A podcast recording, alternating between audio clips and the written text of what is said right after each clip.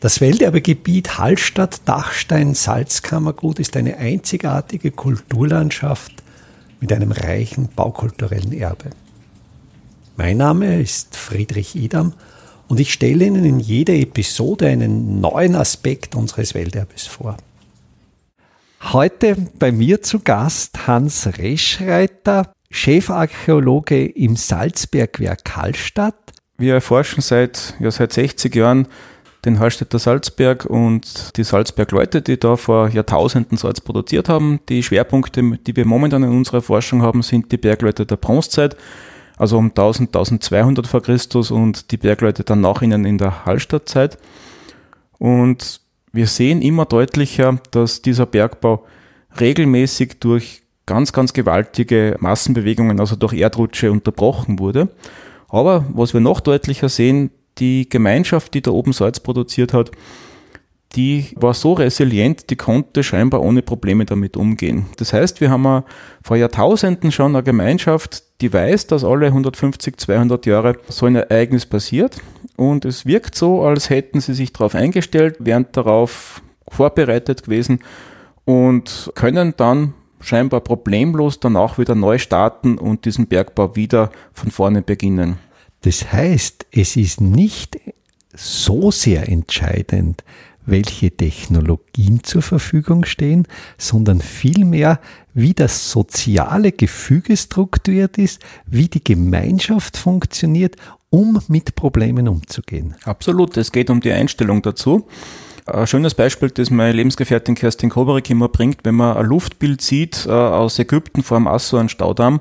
Da sieht man eine Landschaft, wo nur mehr die Palmenköpfe rausschauen und alles ist unter Wasser und man hat das Gefühl, bist du narrisch, das ist eine Katastrophe. Aber wenn man dann merkt, na, das ist das jährliche Nilhochwasser, das den Schlamm bringt, damit das Tal überhaupt fruchtbar ist, dann ist das keine Katastrophe, sondern dann ist das das Ereignis, was jedes Jahr kommt.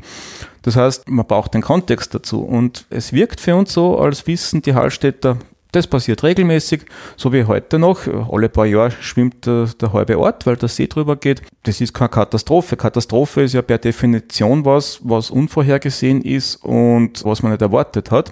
Wenn man weiß, dass alle hundertfünfzig, zweihundert Jahre ein großer Erdrutsch kommt und das passieren kann, dann kann man sich darauf vorbereiten, ist darauf eingestellt und dann ist es völlig wurscht, welche Technologie man zur Verfügung hat. Man hat ein Netzwerk im Hintergrund offensichtlich, das dann Neustart dann ermöglicht und das das Ganze auffangen kann. Wenn ich mir aber jetzt die Zyklen anschaue, in der sich klimatische Veränderungen abspielen, sind ja diese Zyklen viel länger. Vielleicht so die letzte große Veränderung, diese kleine mittelalterliche Eiszeit, mhm. die Warmzeit davor, dann klimatische Veränderungen, die wir kennen aus der Geschichtsschreibung, etwa im dritten nachchristlichen Jahrhundert, die auch den Untergang des römischen Imperiums zumindest begünstigt oder begleitet haben.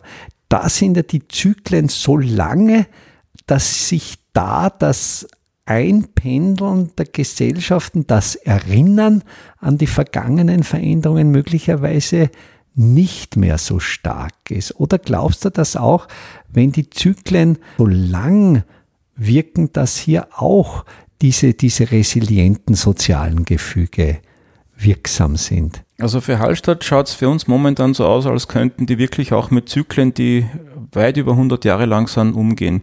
Momentan können wir den ersten Erd- Erdrutsch um elfhundertsechzig so nachweisen, dann haben wir den nächsten um tausendsechzig vor Christus, dann haben wir das nächste Mal sechshundertzweiundsechzig vor Christus, dann fünfhundertsechzig vor Christus, dann um dreihundertfünfzig vor Christus dürfte es wieder so eine Unterbrechung geben.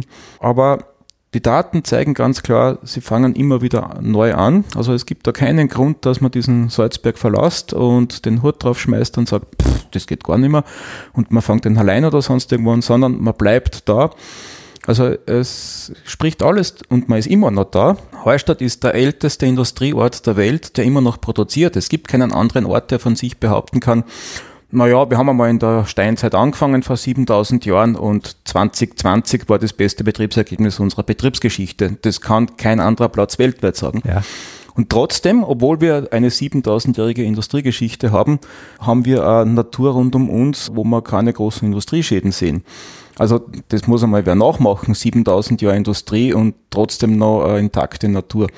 Ja. Also wir haben da ganz, ganz einen speziellen Platz und eben auch eine ganz, ganz eine spezielle Gemeinschaft oder ein spezielles Netzwerk vor, schon vor dreitausend Jahren, in das diese Produktion eingebettet ist.